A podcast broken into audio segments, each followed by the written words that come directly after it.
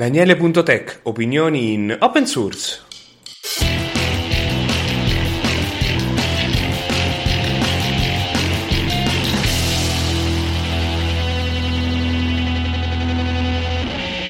Buon salve a tutti siamo a quota 20 e cominciamo subito con le notizie della settimana, che ce ne sono parecchie anche di interessanti. Cominciamo con la prima notizia che riguarda il tool di rimozione dei propri dati di Facebook. Questo strumento che è stato lanciato e che dovrebbe servire per poter eliminare i propri dati da Facebook, pensati ovviamente per la pubblicità e promozione, è saltato fuori che non pulisce direttamente questi dati, ma più che altro i dati che permettono di collegare Facebook con un ente di terze parti, naturalmente. Quindi Facebook sarà sempre libero di targetizzarci per fare promozione. Quindi vi lascio il link alla notizia, è giusto se volete approfondirla, ma non credo che abbia bisogno di. perché non c'è niente di nuovo alla fine come comportamento. La notizia interessante, visto che parliamo di dati, invece è finalmente l'Ampiere, ovvero l'anagrafe nazionale della popolazione residente, che è stato uno dei primi progetti avviati dal team per il digitale qualche anno fa e che è finalmente arrivato a conclusione nel senso che c'è stato l'annuncio, ci si può accedere, io l'ho appena fatto con Speed, e ho potuto vedere i miei dati anagrafici, quindi io risulto su questo portale. E ovviamente i dati sono incompleti perché c'è soltanto quelli personali. E loro al momento hanno soltanto 8 comuni in cui stanno aggiungendo altre funzionalità, però è molto interessante perché un domani noi come cittadini potremmo gestire tutti questi dati senza dover gestire, andare in un ufficio. Certo è che ad oggi soltanto permette di visionare i propri dati che sono la persona, il nucleo familiare, la residenza e la carta d'identità e basta. Però sicuramente è una cosa in divenire, ma è molto importante che ad oggi sia accessibile e funzionante. Quindi sono molto contento e mi vedo molto ottimista perché quando è nato il team per il digitale ho sempre preso come riferimento questo perché tutti quanti sappiamo i problemi che ci sono a livello di anagrafica, no? Che tra i vari enti statali non si parlano tra di loro e quindi i dati non corrispondono qualche volta. Questo strumento dovrebbe aiutare ad evitare tutti questi casi ed è realtà finalmente, oltre ad averne sentito parlare per molti anni. E quindi parlando di cose che funzionano in modo diverso, visto che Ampere è un esempio come tale, voglio parlarvi di un link che mi è saltato fuori, non mi ricordo se tramite Twitter o Reddit, che documenta come mai uBlock Origin funziona meglio su Firefox rispetto agli altri browser. E il dato di fatto non è perché Firefox è diverso, più che altro è perché Firefox implementa molte più API rispetto a quelle di Chrome. Da sviluppatore di estensioni posso dirvi che effettivamente questo è un dato di fatto, ovvero Firefox ha molte più API per gli sviluppatori, mentre Chrome non ne aggiunge da anni è fermo da tutto questo punto di vista. L'unica cosa che ha fatto Chrome è stato quello di migliorare il marketplace, visto tutti quei problemi che ci furono con estensioni hackerate, eh, tracciamenti e quant'altro. Mentre in Firefox si è sempre continuato a lavorare, tant'è che loro ad ogni release su blog dedicati agli add-on pubblicano lo- le novità per gli sviluppatori e quindi le nuove API, funzionalità e quanto ci sia. E leggendo questa scheda tecnica ha documentato che ci sono varie caratteristiche per cui per Firefox è molto meglio poter bloccare le pubblicità perché ci sono queste opportunità in più.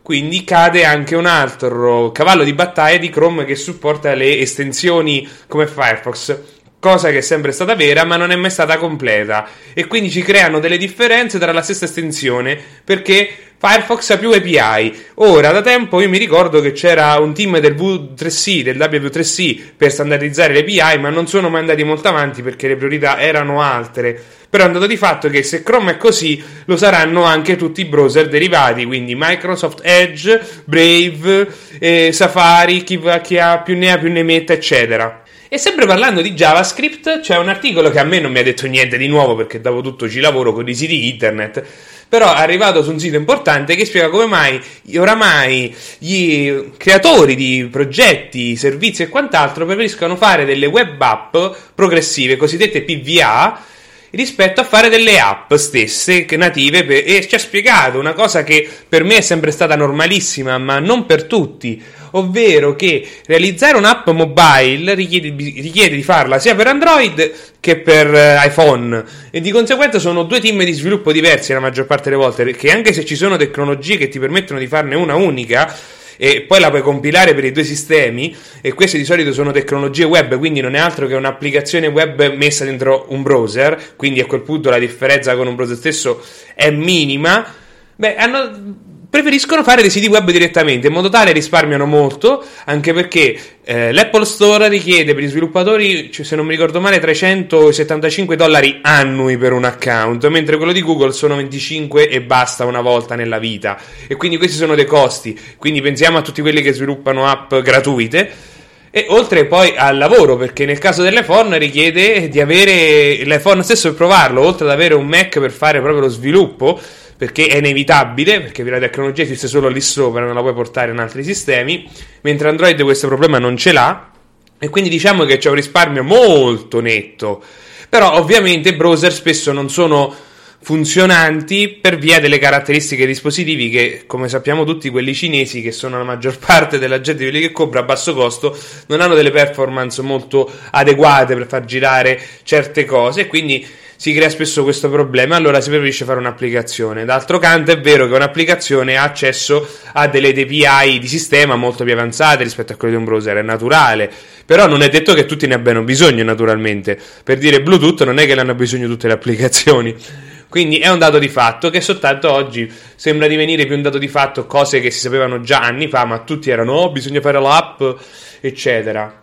E parlando sempre di cose che sono strane, in questo caso è proprio strano, l'FBI ha chiesto la conferma da parte del congresso di poter sistemare server di altri, ovvero c'è stata tutta questa vulnerabilità di Exchange che permette di tante vulnerabilità di Exchange recentemente sono saltate fuori, che è un server email di Microsoft che è utilizzato in molti contesti e ovviamente anche nel caso governativo. Ora, queste vulnerabilità permettono di avere proprio un accesso completo della macchina e l'FBI, siccome monitora tutta una serie di computer, dei server anzi, a livello statale, e siccome in tanti non aggiornano questi server per vari motivi, ha deciso di farlo direttamente lei, ovvero cosa significa? Questa vulnerabilità praticamente permette di poter caricare del proprio programma, quindi loro accedono a questi server che sono vulnerabili utilizzando quindi la stessa vulnerabilità e, can- e disattivano questa opzione che permette questo accesso in modo tale che tutti questi sistemi siano protetti e l'FBI lo farà adesso che ha l'approvazione. Quindi è molto strano vedere come un ente statale riceva questa possibilità di intervento su uh, server di altri. È molto affascinante perché apre tutta una serie di caratteristiche giuridiche. Perché dopo tutto sono di altri, chi te lo dà permesso di farlo? Anche se nel mondo hacker non è la prima volta che qualcuno interviene per pacciare le cose di altri. È successo già con i router e con l'IoT di hacker che lo fanno periodicamente, scansionano, trovano questi dispositivi e poi li patchano direttamente. Però questa volta è un ente statale che interviene. E quindi, visto che parliamo sempre di Stato, vi voglio parlarvi di un articolo che spiega un po' il CAD. Il CAD è, diciamo, questa carta che spiega un po' come uno, un ente statale deve adeguarsi riguardo all'acquisto di software. Eh, e ci sono tutta una serie di legalismi che non voglio entrare perché se no non se ne finisce più. E vi lascio l'articolo in cui spiega perché questi enti pubblici non si adeguano, anche se sono gli articoli che glielo impongono ah, e, e, gli fanno risparmiare. Quindi vi lascio il link per approfondire perché non voglio entrare in questa ginepraia perché è veramente complicata la questione, dipende da caso per caso e poi è veramente cose sempre trite e ritrite. Voglio parlarvi di questa cosa che ha creato un subbuglio gigantesco dal giorno alla notte che riguarda una caratteristica di Google che tra l'altro neanche ho capito bene per quanto è stata così dirompente, ha creato tutto questo casino su internet da quello che si capisce, che ho capito, vedendo il codice, perché io oramai certe cose le capisco saltando proprio l'articolo e tutta la fuffa, è che vogliono aggiungere un header che tutti i siti trasmettono e che dica al browser se questo sito permette di far tracciare i propri utenti. Ora, c'è quindi creato tutto un casino perché tutti gli altri browser, a parte Chrome, non lo vogliono questo header, mentre Google sì, e quindi si è creata una ribellione di massa ovunque su tutti i progetti ed è quindi saltata fuori subito una proposta per WordPress perché loro dicono che coprono il 41% di internet, questo 41% non è mai stato definito come è stato calcolato, eccetera. Io quindi non, mi sono, non ho mai creduto a questi numeri. Di solito loro utilizzano Alexa e prendono il primo milione di siti web più trafficati, cose di questo tipo. Però, dato di fatto che WordPress è un applicativo molto usato e quindi loro hanno, hanno proposto di fare una patch a WordPress per la prossima major in cui questo header venga mandato in modo tale che disattivi l'header stesso richiesto da Google, così che questi siti non lo traccino più. È già uscito un plugin WordPress, è già uscito pure lo snippet che disabilita tutto questo. E quindi si è creata una discussione, questo flock si chiama, e vi consiglio di approfondirla su internet perché onestamente io me ne sto fregando. Quando sono cose così e mi aspettare qualche giorno o anche qualche settimana per capire un po' meglio come si evolve la situazione perché altrimenti è tutta fuffa che si accalca tutta insieme e che non permette di approfondire la questione con un po' più di calma anche perché ci sono sicuramente cose molto più interessanti al momento da seguire. Vi lascio anche un altro articolo che è molto interessante che riguarda le caratteristiche sulle autenticazioni tramite le pennette la U2F, non so bene la pronuncia, che praticamente sono queste pennette che permettono l'accesso ai, computer o a conti online, eccetera. C'è tutto uno sviluppatore che spiega le problematiche dei vari protocolli e le caratteristiche. La cosa interessante è che sfada alcuni miti, ovvero che queste pennette servono a criptare dati. No, queste pennette servono soltanto per fare un accesso.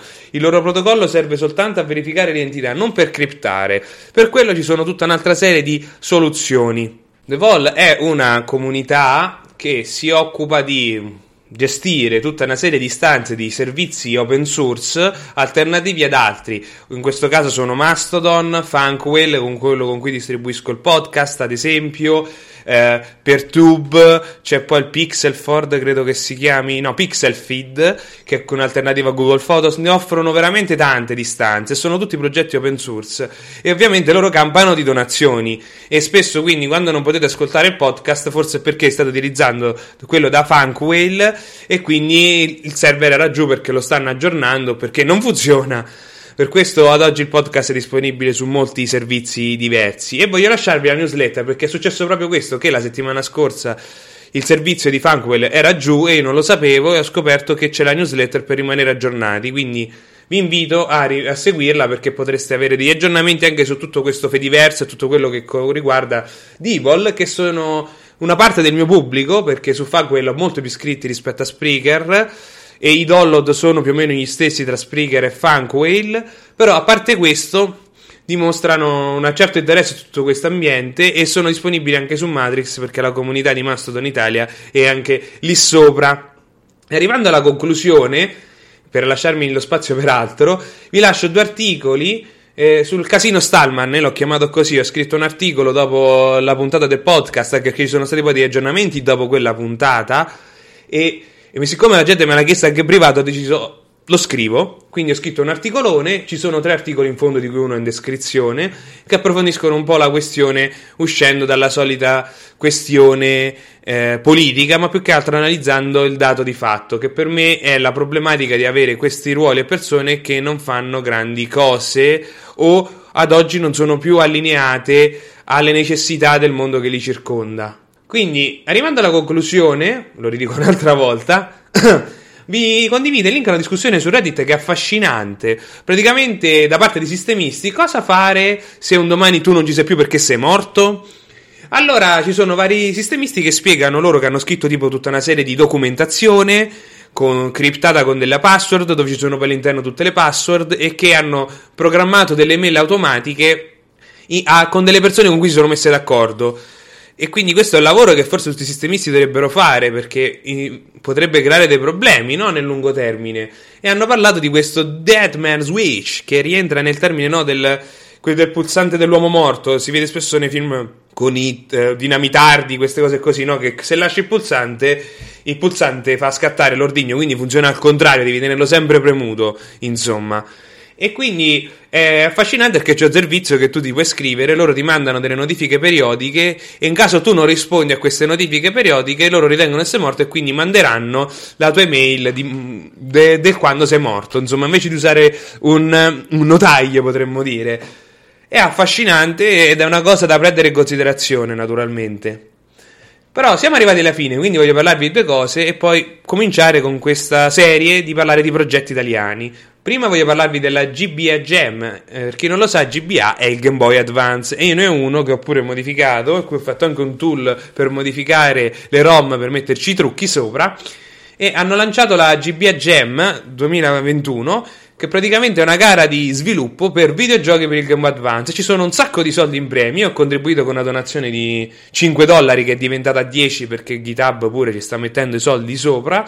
E chiunque può partecipare. Se siete gli sviluppatori avanzati di C, Rust, Zig o C, perché sono i linguaggi che ad oggi permettono di compilare la ROM, beh siete invitati a partecipare. Io non parteciperò come sviluppatore, sono soltanto un utente e giocatore del dispositivo, affascinato di tutto quello che circonda questo mondo. E quindi il primo progetto di cui voglio parlarvi italiano del mondo tech e software è qualcuno che sicuramente avete sentito nominare e che forse ci avete già lavorato, usato o almeno visto dal vivo, che riguarda Arduino.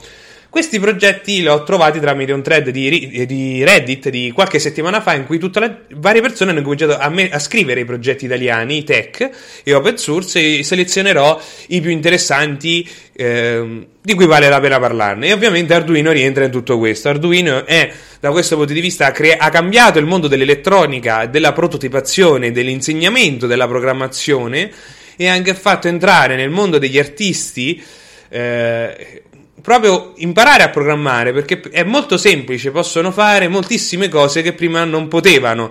Perché Arduino e tutto l'ecosistema che c'è intorno, che è nato successivamente, ha cambiato proprio in modo pazzesco tutto il concetto di elettronica. Ora, io non so quanti di voi ci abbiano lavorato, ho fatto dei giochini o stupidate, io li ho fatti, posso assicurare che Arduino è veramente molto semplice, a te che anche gente che poi non utilizza Windows, cioè no, che utilizza Windows, riesce a utilizzare sistemi di programmazione perché è facile e non hanno complicazioni da linea di comando o altro perché spesso queste cose richiedevano delle conoscenze molto più avanzate perché tu hai invece un bel editor che è tutto open source come la scheda e tutto il resto, puoi programmare, usare sensori e tutto il resto in modo molto facile. Ci sono esempi, ci sono progetti modificati, esistono versioni dell'Arduino in n modi, board che supportano gli shield, perché Arduino è una tecnologia nata in Italia oramai più di dieci anni fa, ci sono le Maker Faire e tutto il resto, nata proprio per insegnare l'elettronica. Eh, in modo semplice, quindi utilizza un linguaggio che si chiama Processing basato su Java. Ovviamente ci sono delle versioni di Arduino che supportano anche altre tecnologie, quindi si può fare come proprio si preferisce sono nate infatti versioni no, con Python o Node.js per dirne una, anche se non capisco perché utilizzare JavaScript su queste cose, perché è un po' un controsenso, è un obbrobrio, una cosa contro natura per usare proprio il termine. Però Arduino è così semplice che esistono queste fiere, anche ne insegnano oramai nelle scuole superiori. Eh, e se avessi fatto le superiori quando c'era Arduino, sicuramente sarei stato molto più contento dell'insegnamento di informatica rispetto a quello che ho ricevuto però oggi c'è questa opportunità che è veramente affascinante e apre tutta una serie di cose in più che prima sicuramente nessuno avrebbe considerato per niente, perché l'elettronica prima era veramente un tabù. Cioè, come posso dire a un programma di accendere un LED collegato a una scheda? Devi mettermi a fare in C. Invece no, lo posso fare tranquillamente con queste soluzioni e divertendomi poi, anche, e senza diventare matto perché non si compila. Quindi di Arduino ne esistono tanti che hanno potenze diverse, numeri di pin diversi, alcuni hanno internet di base, alcuni consumano poco, alcuni sono per i vestiti, poi hanno la caratteristica degli shield, ovvero hanno una serie di pin sopra che sono standard tra una buona parte degli Arduino, ci sono queste schede di espansione, ad esempio la scheda di espansione Ethernet si monta lì sopra, ci vuoi programmare, poi il sensore GPS, c'è la scheda shield, la monti lì sopra, si incastrano tra di loro come se fossero dei pezzi Lego. E tutto questo ha permesso un boom perché Arduino, oramai essendo tutto open source, esistono i cloni cinesi, Shield e tutte le salse, vendono i kit con già tutto, capi, resistenza, alimentatori, tutto quello che vi serve per poter lavorare motori. Tant'è che io oramai ho una scatola piena di roba che non so come usare perché tutti ti vendono questa roba. Certo, puoi comprarti anche solo l'Arduino, però spesso trovi questo offertone, allora dici sto punto me lo compro e poi ti ritrovi con centinaia di LED, cavi, pulsanti e quant'altro e non sai cosa farci. Però cercando su internet potete trovare tantissimi progetti affascinanti fatti con Arduino e trovare anche i codici. È un dato di fatto poi che vengono utilizzati anche non solo quindi per divertimento e per insegnare, ma anche in ambito aziendale, perché è una scheda di prototipazione. Quindi fai un prototipo di qualcosa che poi domani dici ok adesso che ho visto come funziona, il progetto ci piace, ci facciamo una scheda doc anche basata su Arduino. Però ce la modifichiamo come serve a noi. Per questo negli anni ne sono uscite tante board sempre specifiche, quindi spesso certi progetti IoT puoi trovare proprio dentro un Raspberry, un Arduino, proprio per questo motivo, perché lo comprano, ci caricano il codice, al limite lo bloccano per non farti modificare il programma o cose di questo tipo. Però è veramente affascinante e ha aperto al mondo della programmazione molte persone che prima non ci sarebbero neanche entrate perché proprio l'elettronica era quella vecchio stampo con i cavi, invece ad oggi gli ingegneri, eccetera, programmano più rispetto a quello che si faceva prima, non perché non si usa più C, ma perché è facile.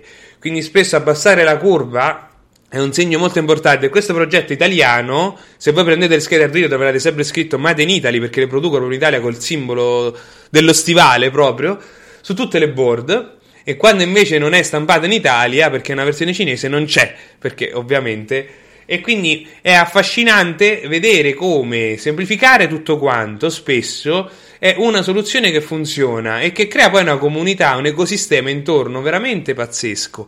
Perché non so se avete mai partecipato a una Maker Fair, purtroppo adesso è tutto chiuso, però le Maker Fair erano veramente interessanti perché il mondo delle stampate 3D è esploso anche grazie ad Arduino, perché era, si può costruirne una da zero di stampate 3D, io non ho un esempio di là. Quindi tutto questo perché c'è un board che si può utilizzare, programmarlo è facile rispetto ad altre soluzioni ed è possibile farselo in casa e quindi imparare, mentre prima dovresti aver avuto almeno una laurea per farlo, oggi tutta questa necessità si abbassano in modo molto rapido. Tutto questo perché non perché è solamente open source, ma perché è stato spiegato e documentato e reso così accessibile sia il costo che tutto il resto che lo rende affascinante. Quindi se non avete mai scoperto Arduino, cercatelo, perché vale veramente la pena almeno vedere di cosa si tratta. Poi un domani che le Maker Fair saranno di nuovo accessibili a tutti, beh, non fatevi mancare l'opportunità di andare a seguirne una, perché ce ne sono tante in tutta Italia e potete vedere proprio dei progetti in azione, anche bambini che vi spiegano come l'hanno fatto, insieme con l'aiuto dei professori, maestri o genitori, ad esempio, il che fa sempre molto piacere. E quindi a questo punto direi che ci vediamo alla prossima settimana con un altro progetto italiano e sempre con le solite novità della settimana. Ciao!